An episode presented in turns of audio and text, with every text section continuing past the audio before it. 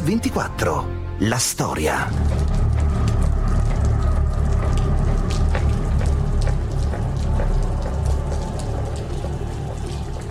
Dopo un periodo di isolamento morale era necessario che riprendessi contatto col mondo. Davanti alle rovine, davanti alla guerra che continua, noi spettatori sul nostro territorio, tutto ciò viene scontato dal popolo italiano, dal primo all'ultimo dei suoi cittadini. Tre anni di guerra che per l'Italia sono dire, un bagno di sangue. Il regio esercito si è quasi dovunque rapidamente sbandato e niente di più umiliante che essere disarmati da un alleato tradito dallo scherno delle popolazioni locali. E poi i bombardamenti, che sono dei bombardamenti durissimi, sanguinosi. L'odio che comincia ad accanirsi nei confronti eh, di Mussolini. Quando da Roma fui condotto a Ponza e successivamente mi convinsi attraverso le peregrinazioni da Ponza alla Maddalena, dalla Maddalena al Gran Sasso, che il piano progettato contemplava la consegna della mia persona al nemico. C'è un collo. Pensa che diventerà il capro espiatorio di tutte le tragedie vissute dall'Italia.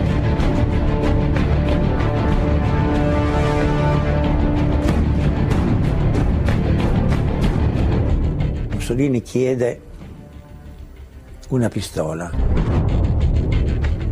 È una pretestazione di suicidio?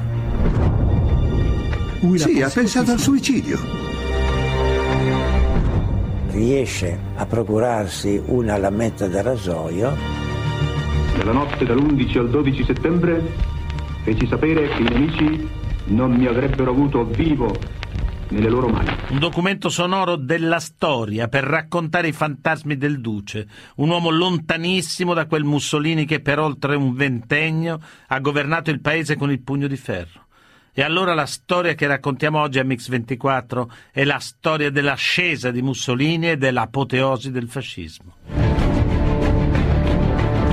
Roma, 28 ottobre 1932. A Palazzo delle Esposizioni Benito Mussolini inaugura la mostra della rivoluzione fascista. È l'autorappresentazione del regime, un evento semipermanente che celebra le tappe del fascismo e il suo duce. La dottrina fascista è la codificazione di una ideologia composita. Al centro, lui, Mussolini. Ce ne parla lo storico Alessandro Campi. Si è arrivati a sostenere che gli italiani in quegli anni più che fascisti siano stati mussolinisti. Benito Mussolini è il capo del governo, il fondatore dell'ideologia fascista. Cesare Redivivo, l'uomo della provvidenza, la divinità di una para-religione costruita per una nuova tipologia di italiani. Inquadrata in tutte le sue formazioni rivoluzionarie, arriverà al benessere, alla potenza e alla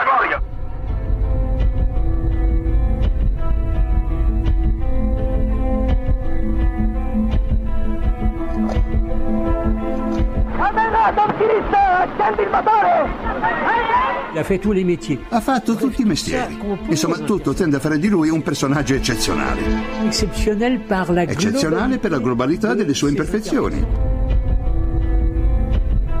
Avete sentito il biografo di Mussolini Pier Milsa, il padre di famiglia e il simbolo del gallismo italico, il pacificatore e lo squadrista, l'atleta e il contadino, lo statista capace di rilanciare e l'uomo che parla alle folle, così lontano, così vicino. Mi preoccupo di dare il massimo lavoro possibile a tutti gli operai italiani.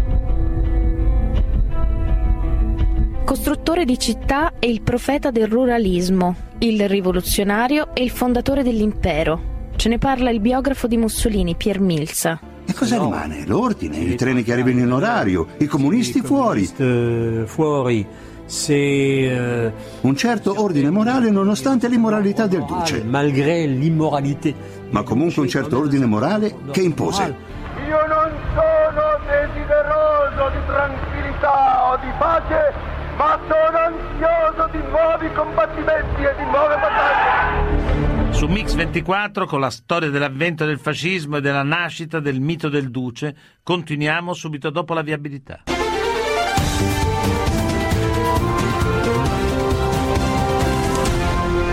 Mix 24, la storia.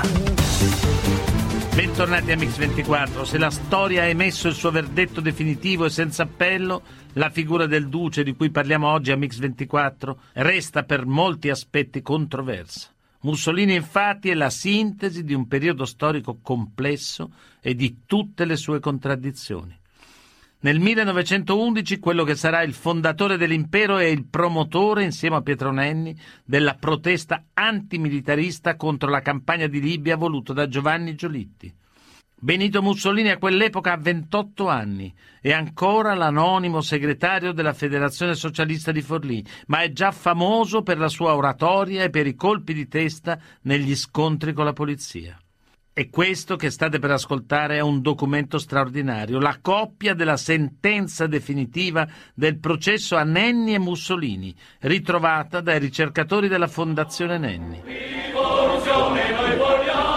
Questa Corte condanna Mussolini Benito e Nenni Pietro a un anno e 15 giorni. Al carcere di San Giovanni in Monte avemmo spesso occasione di trattenerci insieme di fare delle letture comuni. Ricordo che in particolare studiammo a fondo un libro che allora era famoso, Le riflessioni sulla violenza di Giorgio Sorel. Avete sentito Pietro Nenni intervistato da Sergio Zavoli nel programma Nascita di una dittatura nel 1972. Leggendo Sorel, Mussolini costruisce una dottrina in cui la violenza è un fenomeno naturale, atto a rigenerare la società. Nel sindacalismo rivoluzionario di Sorel, Benito trova la conferma di un'evoluzione pratica della violenza assaporata nel corso di una vita, come conferma lo scrittore Pierluigi Baima Bollone. Gli influssi della fisicità sullo scatenamento della violenza, certo. Sono nato il 29 luglio 1883 a Varano dei Costa. Il sole era entrato da otto giorni nella costellazione del Leone. Così scriveva Mussolini nel diario dal carcere nel 1911. Terzogenito di Alessandro Mussolini e Rosa Maltoni, Benito è un ragazzo irrequieto. Per volere della madre, maestra elementare a Predappio, studia dai salesiani alla scuola normale di Forlì. Viene sospeso più volte per cattiva condotta. Nelle discussioni con i suoi compagni non esita a estrarre il coltello. Ancora Pier Milza, biografo di Mussolini. Si è preparata a questa violenza nella violenza delle campagne romagnole. La formazione politica di Mussolini passa per l'attivismo del padre Alessandro, esponente socialista della provincia romagnola. Mio padre cominciò a diffondere le idee dell'internazionale. Fondò un gruppo numeroso, sciolto e disperso da una raffica di polizia. Avete sentito le parole di Mussolini dal suo diario dal carcere del 1911. Un socialismo confuso che unisce Marx all'anarchismo ottocentesco tipico della Romagna. Ancora Alessandro Campi. Non si preoccupa tanto della coerenza dottrinaria, tra l'altro la sua formazione eh, ideologica è molto molto frammentaria, molto didascalica, le, legge moltissimo, ma insomma eh, è, un dilettante. Nel 1902, a 19 anni, Mussolini diventa maestro elementare. Disoccupato, prende una decisione destinata a cambiare il suo futuro. Ce ne parla Rigo Petacco. Non vuole fare l'istruzione militare da buon rivoluzionario, cioè praticamente un disertore. Va in Svizzera, in Svizzera frequenta i famosi questi circoli anarchici erano un po' come i nostri ragazzi del 68, c'era sto casino così, e ovviamente dormiva sotto i ponti, faceva manovale. Vagavo per la città in cerca di pane e frutta, quando la polizia mi sorprese, mi arrestarono e mi fecero delle odiose rilevazioni antropometriche. Così scrive Mussolini nel suo diario nel 1911. Dopo un primo arresto per vagabondaggio, Mussolini si avvicina ai circoli socialisti svizzeri. Ascoltiamo lo scrittore Mimmo Franzinelli. È arrivato in eh, Svizzera, direi come uno dei tanti, e un po' alla volta in quell'ambiente ha allacciato delle amicizie sia tra gli esuli italiani ma anche tra alcuni socialisti elvetici. È la rivoluzionaria ucraina Angelika Balabanov nel 1904 a istruire politicamente il giovane Mussolini, affinandone la cultura. Da Marx a Nietzsche. Mussolini legge Nietzsche in tedesco, la psicologia delle folle di Le Bon in francese, segue i corsi del filosofo Vilfredo Pareto all'Università di Losanna. Nel frattempo si è scoperta una vocazione, quella di giornalista e comunicatore. Scrivevo sull'avvenire del lavoratore, sull'avanguardia di Labriola. La sua carriera di giornalista continua anche quando nel 1905 approfitta di un'amnistia per i renitenti alla leva e torna in Italia. Per un periodo lavora come maestro nella scuola di Tolmezzo, poi dirige l'avvenire del lavoratore a Trento, ancora territorio austriaco. Espulso, torna a Forlì e siamo al 1908. Intanto ha conosciuto Rachele Guidi, figlia dell'amante di Alessandro Mussolini, che intervistata da Sergio Zavoli nel 72 racconta così il loro rapporto. Io avevo 16 anni e mezzo e mi portò a Forlì. Dopo rimasi incinta di Edda e io, mio marito era stato chiamato in America e lo volevano giù in America a fare il giornalista ma né, lui né me dissero no, tu sei in condizione che io non ti porto in America. E fare un viaggio allora era lungo e non era come adesso che si può andare e rinunciò. Nel 1911 i compagni di Forlì mi offrivano il posto di segretario della piccola federazione socialista. Dopo lo sciopero generale contro l'impresa di Tripoli sono stato arrestato fra poche ore sarò scarcerato. Avete sentito le parole di Benito Mussolini dal diario dal carcere nel 1911. Quando Mussolini esce dal carcere è un rivoluzionario pronto a conquistare l'ala più intransigente del Partito Socialista. Al congresso di Reggio Emilia del 1912 si presenta come un martire. Con un grande cappello nero, una folta barba nera. Di colpo fa esplodere il congresso con il suo modo di fare, la sua eloquenza. Una vittoria che porta il MAT, il matto, a Milano, alla poltrona di direttore del quotidiano L'Avanti, organo ufficiale del Partito Socialista. In pochi mesi Mussolini ne triplica la tiratura. È l'esponente di spicco dell'ala rivoluzionaria del partito, l'uomo a cui guardano le masse che sperano nello sciopero generale. Ce ne parla Emilio Gentile. Mussolini ha soli 29 anni.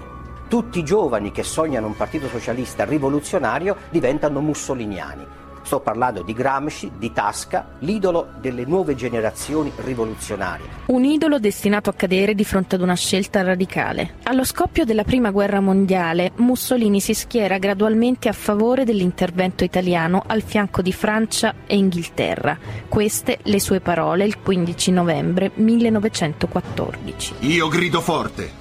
La propaganda antiguerresca è la propaganda della vigliaccheria. È antirivoluzionaria. Il y a une évolution d'un personnage qui est déjà une... È l'evoluzione di un personaggio che è già portatore di una certa brutalità, in direzione della guerra, la vera guerra che in ultima analisi potrebbe legittimare la rivoluzione. Avete sentito Pier Milza, biografo del Duce.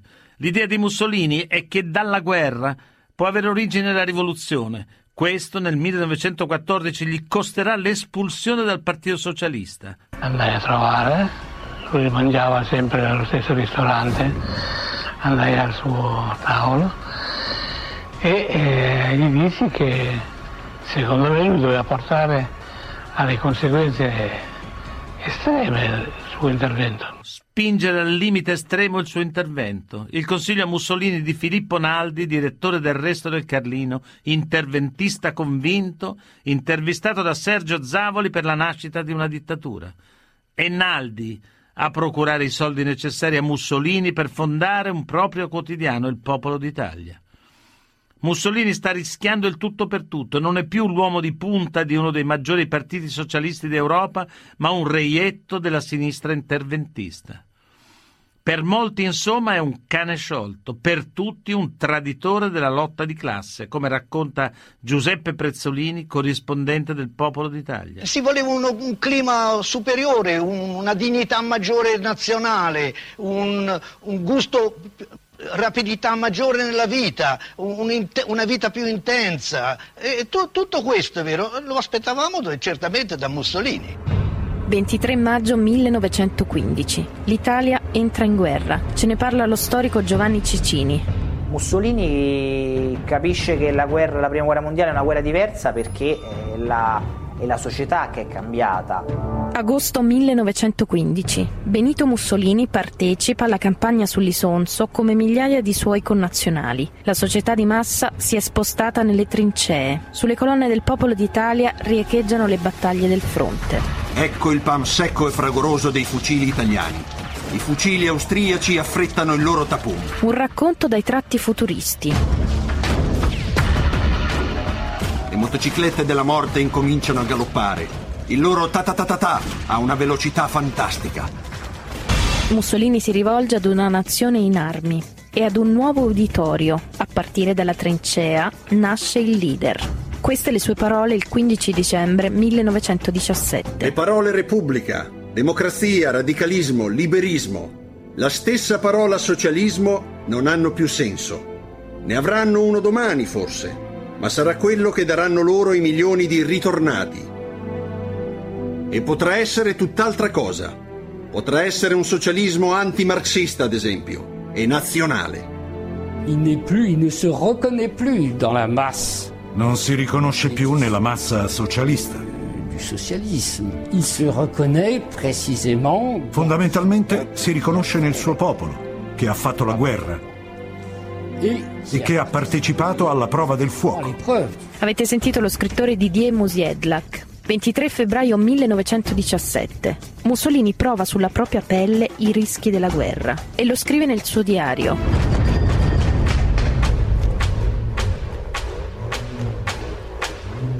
Fu investito da una raffica di schegge e proiettato parecchi metri lontano. Non posso dire di più. Ferito, al capezzale di Mussolini c'è Rachele, che gli ha dato già due figli, Edda e Vittorio, e ora è incinta del terzogenito Bruno. E altri due ne arriveranno. C'è stata anche un'altra donna, Ida Dalzer, che gli ha dato un altro figlio, il piccolo Benito Albino, ma Mussolini l'ha ripudiata. A consigliarlo in questo senso forse è anche Margherita Sarfatti, che passa con lui i lunghi giorni della convalescenza. Ancora Pier Milza. Ed è la Sarfatti che lo spinge oltre. La teorizzazione che va dal socialismo rivoluzionario al fascismo passa largamente per Margherita Sarfatti. Con la vittoria dell'Italia i reduci tornano a casa. 5 milioni di uomini, in maggioranza giovani, rotti come Mussolini, alla violenza del fronte. È intorno a loro che egli struttura il nuovo progetto politico. Dalle colonne del popolo d'Italia Mussolini offre una nuova chiamata alle armi, alla generazione dei combattenti. Questo è il suo discorso il 10 dicembre 1918. Bisogna portare i valori della trincea nella vita politica. L'esercito deve diventare nazione e la nazione esercito. Io vi ho difeso quando il vigliacco filisteo vi diffamava, il balenio dei vostri pugnali e lo scrosciare delle vostre bombe farà giustizia di tutti i miserabili che volessero impedire la marcia della più grande Italia. Il movimento di Mussolini ha al suo interno, eh, nel, nel suo programma, degli elementi di forte apertura socialista.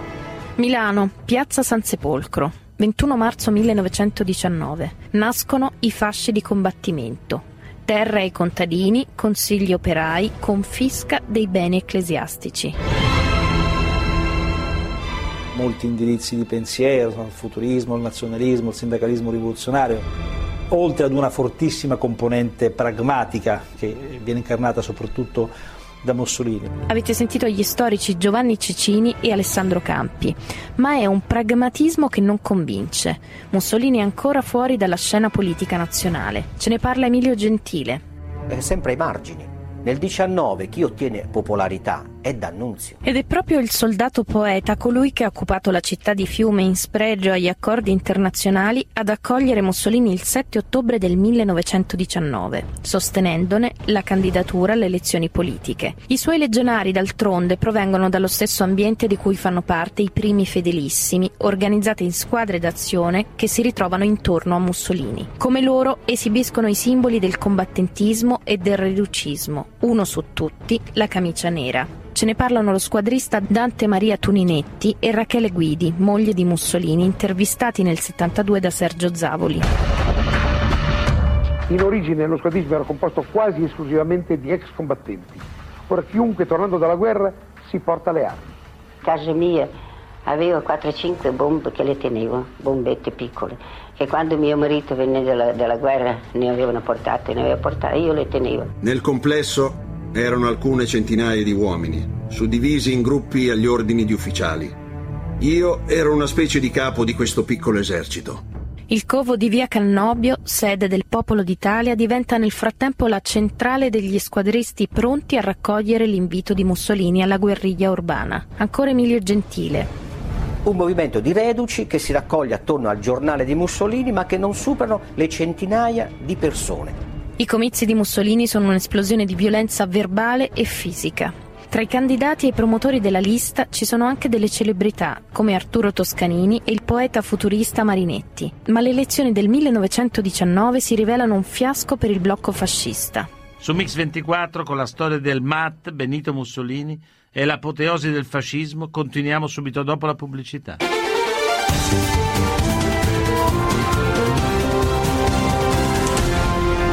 Mix 24 la storia. Subiscono una disfatta completa. Mussolini non riesce a prendere neanche 5.000 voti. Bentornati a Mix24. Avete sentito Emilio Gentile. Quella che stiamo raccontando oggi è la storia dell'ascesa del Duce. Le elezioni del 19 dunque sono una disfatta totale. La pietra tombale per il fascismo e il suo leader, tanto che i socialisti e i partiti di sinistra inscenano un vero e proprio funerale sotto le finestre del direttore del Popolo d'Italia. Mussolini a questo punto pensa addirittura di ritirarsi dalla politica, di fare il muratore o il violinista girovago. Di sé dice: Sono un uomo finito. I due anni che seguono vedono quello che sembra il trionfo del Partito Socialista e della rivoluzione proletaria. È il biennio rosso.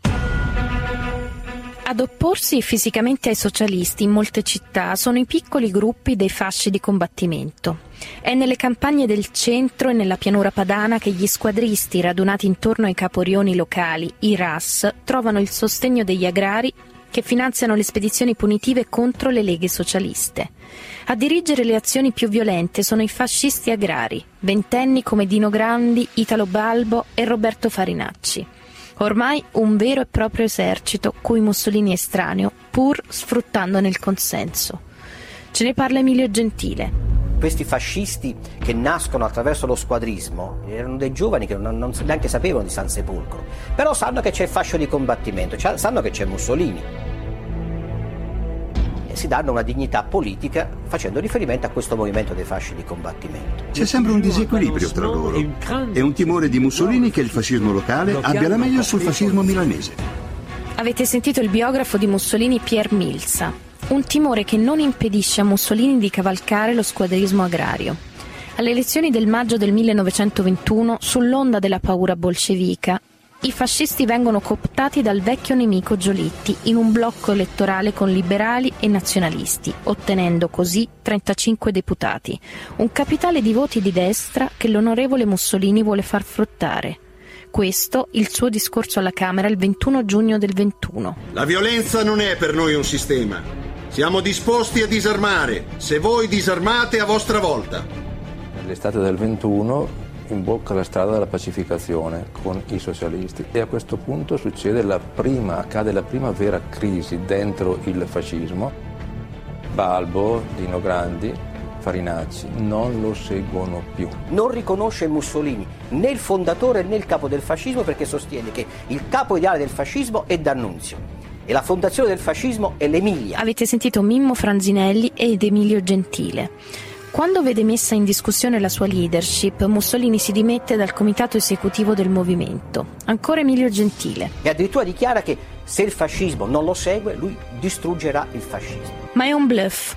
Mussolini rilancia e indice un congresso nazionale a Roma per mettere a tacere il dissenso. Ce ne parlano Mimmo Franzinelli ed Emilio Gentile. La crisi, che è una crisi terribile, si ricompone a inizio novembre del 1921 con la fondazione del Partito Nazionale Fascista, per cui il passaggio dal movimento al partito. Un partito in cui la struttura armata è l'elemento essenziale e fondamentale, ma la figura che rappresenta il partito fascista, il capo del partito fascista, è Michele Bianchi, segretario generale. Lui sta cavalcando un cavallo che è la violenza, ma che non riesce a controllare sempre. E quella squadrista è una violenza che esplode incontrollata. A Bologna la prefettura viene assediata dalle squadracce di Michele Bianchi, segretario del Partito Nazionale Fascista. Soltanto tra agosto e settembre del 22 i fascisti sono responsabili di oltre 70 omicidi. E poi aggressioni, incendi, devastazioni, soprattutto contro le Camere del Lavoro socialiste e comuniste. Eppure per alcuni moderati, ad esempio per Giolitti, Mussolini potrebbe ancora essere l'uomo giusto per fermare questa escalation. Ma mentre da un lato Mussolini avvia le trattative per entrare con alcuni ministri fascisti in un governo tecnico, dall'altro, il 16 ottobre, prepara una vera e propria insurrezione guidata dai quadrumveri del partito. Il 24 ottobre da Napoli dichiara che se non gli daranno il governo i fascisti se lo prenderanno marciando su Roma. Lui intanto aspetterà Milano, nella sede del Popolo d'Italia. Il partito fascista nasce con lo scopo preciso di prendere il potere. 24 ottobre 1922. La donata di Napoli segna il punto di non ritorno. In tutta Italia gli squadristi si mobilitano per una insurrezione armata contro il potere costituito. È un piano che prevede l'occupazione militare di buona parte delle città del nord e del centro. Il tempo dell'attesa sembra finito. Ce ne parla Emilio Gentile. Mussolini e i fascisti giocano con un rischio grandissimo perché già dal 27 ottobre parte l'ordine del Presidente del Consiglio e del Ministro dell'Interno che dice ai prefetti di arrestare i capi responsabili o gli ispiratori del movimento insurrezionale. Vengono costruite delle barricate attorno al popolo d'Italia e attorno alla sede del fascio di combattimento di Milano. C'è anche uno scontro, ci sono anche dei morti fascisti a Milano. Mussolini deve intervenire con un moschetto a cercare di pacificare e si arriva a un compromesso per cui ognuno si ritira. Da Milano Mussolini cerca di trattenere Michele Bianchi, il segretario del partito che spinge per marciare su Roma. Tratta a distanza con il vecchio statista Giolitti e con il capo del governo Luigi Facta. Chiede un governo di coalizione con cinque ministeri per i fascisti. Ma molti tra gli squadristi non hanno nessuna intenzione di trattare. Ascoltiamo Mimmo Franzinelli. Dicevano stiamo vincendo, stiamo sfondando sotto la linea, che senso ha arrivare a un compromesso? Mi telefonarono da Roma, ero verso le 11 e mezza, poi verso le 2. Io risposi che non c'era mio marito, a casa non c'era. E allora dissero così che era, era una persona molto importante da, che voleva parlare, come si dice, non c'è, è di fuori. Dice, potete dire, dice, è casa Savoia che telefoni l'ultima volta. Allora io cercavo mio marito, non, non lo trovai, poi dice sì sì lascia stare Rachele, perché ho già fatto tutto io, ho già parlato con le persone che, io, che mi cercavano. E quello era, era eh, il re che faceva cercare Mussolini perché fosse andato a Roma. Avete sentito Rachele Guidi, moglie di Mussolini. Il re d'Italia, Vittorio Emanuele III, non firma lo stato d'assedio temendo una guerra civile, affida a Mussolini un governo di coalizione con i liberali. Il nuovo presidente del Consiglio ha solo 39 anni. Mussolini insomma ha vinto la sua partita con Roma, una partita giocata sul piano della violenza e del ricatto degli squadristi, che il nuovo presidente del Consiglio è deciso a sfruttare fino in fondo. Se il primo governo Mussolini è ancora un gabinetto di coalizione che comprende popolari e liberali, la milizia fascista inquadrata come una vera e propria polizia parallela, continua ad accanirsi contro gli oppositori politici, anche attraverso la sua cellula segreta, la cieca. Alle elezioni del 24, che si svolgono in un clima di intimidazione e minacce, i fascisti conquistano due terzi dei seggi delle Camere. Ma intimidazione e minacce non bastano il 10 giugno del 24 a Roma viene rapito il deputato socialista Giacomo Matteotti. Ce ne parla Emilio Gentile. Mussolini non riesce a controllare la violenza fascista neanche quando è presidente del Consiglio e ministro dell'Interno. E Matteotti viene ucciso a pugnalate da un gruppo di squadristi. 26 giugno del 1924, a due settimane dalla scomparsa di Giacomo Matteotti, I deputati dell'opposizione abbandonano i lavori parlamentari e chiedono le dimissioni di Mussolini e la secessione dell'Aventino. Nei giorni successivi viene individuata la macchina utilizzata per il rapimento di Matteotti. Le indagini portano allo squadrista Amerigo Dumini e agli uomini della Ceca. Su Mix 24 continuiamo subito dopo la viabilità.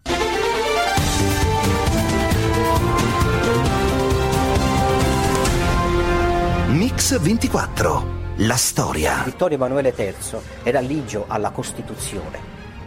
Lui non poteva mandare a casa un Presidente del Consiglio che riceveva ancora la fiducia del Parlamento. Avete sentito Emilio Gentile, 3 gennaio 1925. In un clima di rinnovata violenza contro le opposizioni, Mussolini, che conta ancora sull'appoggio di Casa Savoia, si prepara a riferire al Parlamento sull'evolversi della crisi politica. Signori, vi siete fatte delle illusioni.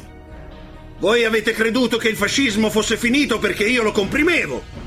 Ma se io mettessi la centesima parte dell'energia che ho messo a comprimerlo, a scatenarlo, voi vedreste allora. Così parla Mussolini alla Camera il 3 gennaio 1925. Sfida apertamente la Camera a metterlo in stato di accusa. Un passo che nessuno avrà mai il coraggio di fare. Ce ne parla Alessandro Campi, superato il caso eh, Matteotti, insomma, Mussolini riesce a, a, conquistare definitivamente la scena dal punto di vista politico, di lì a poco verranno messi fuori gioco i partiti eh, dell'opposizione, è stato un punto di passaggio molto molto importante per la nascita di quella che poi sarà una vera e propria dittatura. Tra il 25 e il 26 gli attentati contro Mussolini sono addirittura quattro, tre a Roma, uno a Bologna. Il Duce è il bersaglio non solo di antifascisti e cani sciolti. La polizia infatti sospetta che alcuni RAS, come Roberto Farinacci, che si vedono estromessi dalla gestione del potere e della violenza, siano fra i protagonisti. Per Mussolini la costruzione dello Stato totalitario prevede infatti un controllo capillare sul partito e sulla società italiana, che non ammette repliche il capo del governo approfitta degli attentati per emanare le cosiddette leggi fascistissime, strumenti per limitare la libertà di espressione e reprimere le opposizioni. Quello fascista è ora l'unico partito legale, ma per il consenso definitivo degli italiani tuttavia Mussolini deve giocare un'altra partita. E questa volta è una questione sia di Stato che personale, come conferma Didier. In particolare, a partire dalla pubblicazione di Dux della Sarfatti, i due spazi, il pubblico e il privato, si confondono. Estate 1925. Se il capo del fascismo può ancora concedersi qualche scappatella, per il capo del governo è necessario conquistare le masse cattoliche di un paese fondamentalmente contadino e tradizionalista. Il 28 dicembre Mussolini sposa di nuovo Rachele Guidi, stavolta con rito cattolico. Un passo in avanti verso la Chiesa. Ce ne parla Alessandro Campi. Bisogna capire quanto l'abbia fatto per accreditarsi agli occhi della Chiesa e quanto invece l'abbia fatto per che non ne poteva più evidentemente delle richieste e delle pressioni della moglie che era ovviamente stanca di starsene da sola a Milano con, con, con i figli. Un accordo coniugale e di Stato che prevede un temporaneo ma radicale cambio di immagine. Il tight al posto della camicia nera. Mussolini d'altronde ha dato un contributo fondamentale contro quello che Pio XI considera il pericolo più grave. Il pericolo della rivoluzione rossa, i socialisti, i comunisti, per cui eh, due nemici pericolosi. Riposto in soffitta il manganello, Mussolini vuole il riconoscimento ufficiale da parte delle gerarchie ecclesiastiche. Mussolini si prepara alla conciliazione con il Vaticano sulla questione di Roma, annessa al Regno d'Italia nel 1870. L'11 febbraio 1929 la firma dei patti lateranensi. Il Vaticano ora è uno Stato sovrano, risarcito con 750 milioni di lire dell'epoca e libero da dazi e tasse. Il concordato poi si occupa di regolare i rapporti tra Chiesa e governo. Il progetto mussoliniano di svaticanizzare l'Italia è solo un lontano ricordo. Così si rivolge allo squadrista Arnaldo in una telefonata intercettata. Ha dovuto convivere dal punto di vista culturale e spirituale con la Chiesa dal punto di vista istituzionale con, con, con la monarchia, dovendo trovare un continuo equilibrio. Avete sentito lo storico Alessandro Campi. Il Duce attribuisce al Gran Consiglio del fascismo poteri consultivi anche in materia di successione dinastica. Per tutti ormai Mussolini è l'uomo della provvidenza. I patti lateranensi si trasformano così in un asso formidabile per la costruzione dello Stato totalitario. Ce ne parla Alessandro Campi. Sono gli anni in cui il, il fascismo incide anche sulla struttura sociale del paese, no? quando comincia a organizzarsi sempre più come un regime eh, totalitario, eh, insomma, la, la, la, presa del fascismo sulla vita degli italiani comincia a essere molto forte. Il partito fascista si organizza attraverso tutta una, una serie di strutture eh, parallele che eh, in qualche modo contribuiscono ad organizzare anche la vita ordinaria degli italiani. La grande rivoluzione de, di, di Mussolini vera è proprio eh, presentare la politica come fede Duce ha sempre ragione, eh, credere, obbedire, e combattere. Quindi il fascismo diventa una religione politica. Così Giordano Bruno Guerri, autore di Italiani sotto la Chiesa. Lo scontro si gioca sul piano delle organizzazioni giovanili. I cattolici devono scegliere, da una parte Dio, dall'altra il Duce, come racconta Mimmo Franzinelli. Fai patti con la Chiesa, ma dentro resta anticlericale. Ogni tanto sbotta e nel 1931, quindi due anni dopo la pacificazione, fa perseguitare l'azione cattolica. Ecco questo per dare idea delle contraddizioni del personaggio. Gli scout vengono sciolti per far posto alla gioventù italiana del Littorio e all'Opera Nazionale Balilla. Il controllo delle nuove generazioni, come i gesuiti sono famosi per dire datemi l'anima di un fanciullo e sarà per, mia per tutta la vita, Mussolini sa ancora datemi l'anima di un balilla e sarà mio per tutta la vita. Avete sentito Giordano Bruno Guerri? Quella con la Chiesa è una partita destinata a rimanere aperta fino alla fine del regime. Intanto però Mussolini continua a forgiare l'anima degli italiani imponendo la disciplina e togliendo la libertà.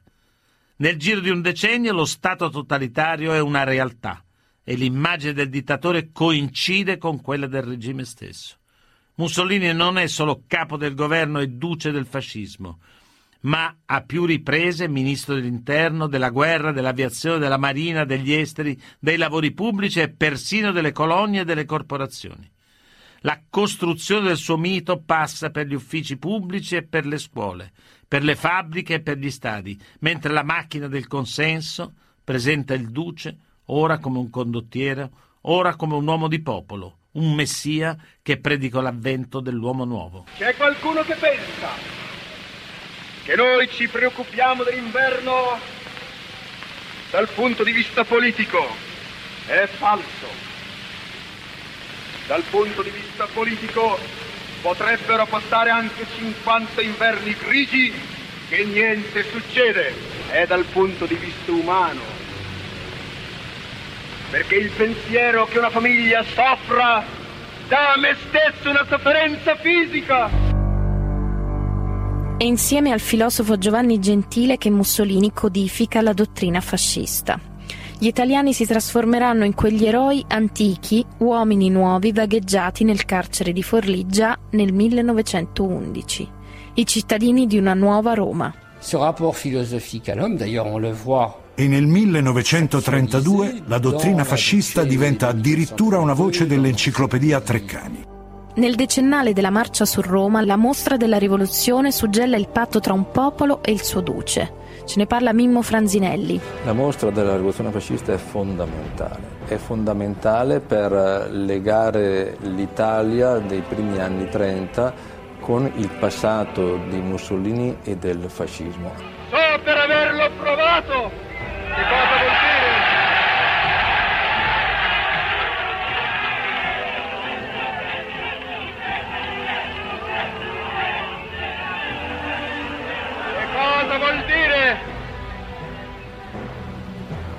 Deserta e il desconosciuto. Per cui è la dimostrazione del fascismo che si è, fatto, eh, si è fatto Stato e del fascismo che non ha tradito le origini rivoluzionarie. Mussolini ha, ha replicato se stesso in una quantità eh, di forme eh, al punto tale che poteva andare bene sia agli aristocratici sia agli uomini del popolo. Avete sentito lo storico Alessandro Campi. Mussolini fa quello che nessun presidente ha fatto prima. A partire dal 1923 comincia a viaggiare in tutta Italia costruendo un rapporto diretto con il popolo che affascina gli italiani. Venendo tra voi, io ho adempiuto la mia promessa.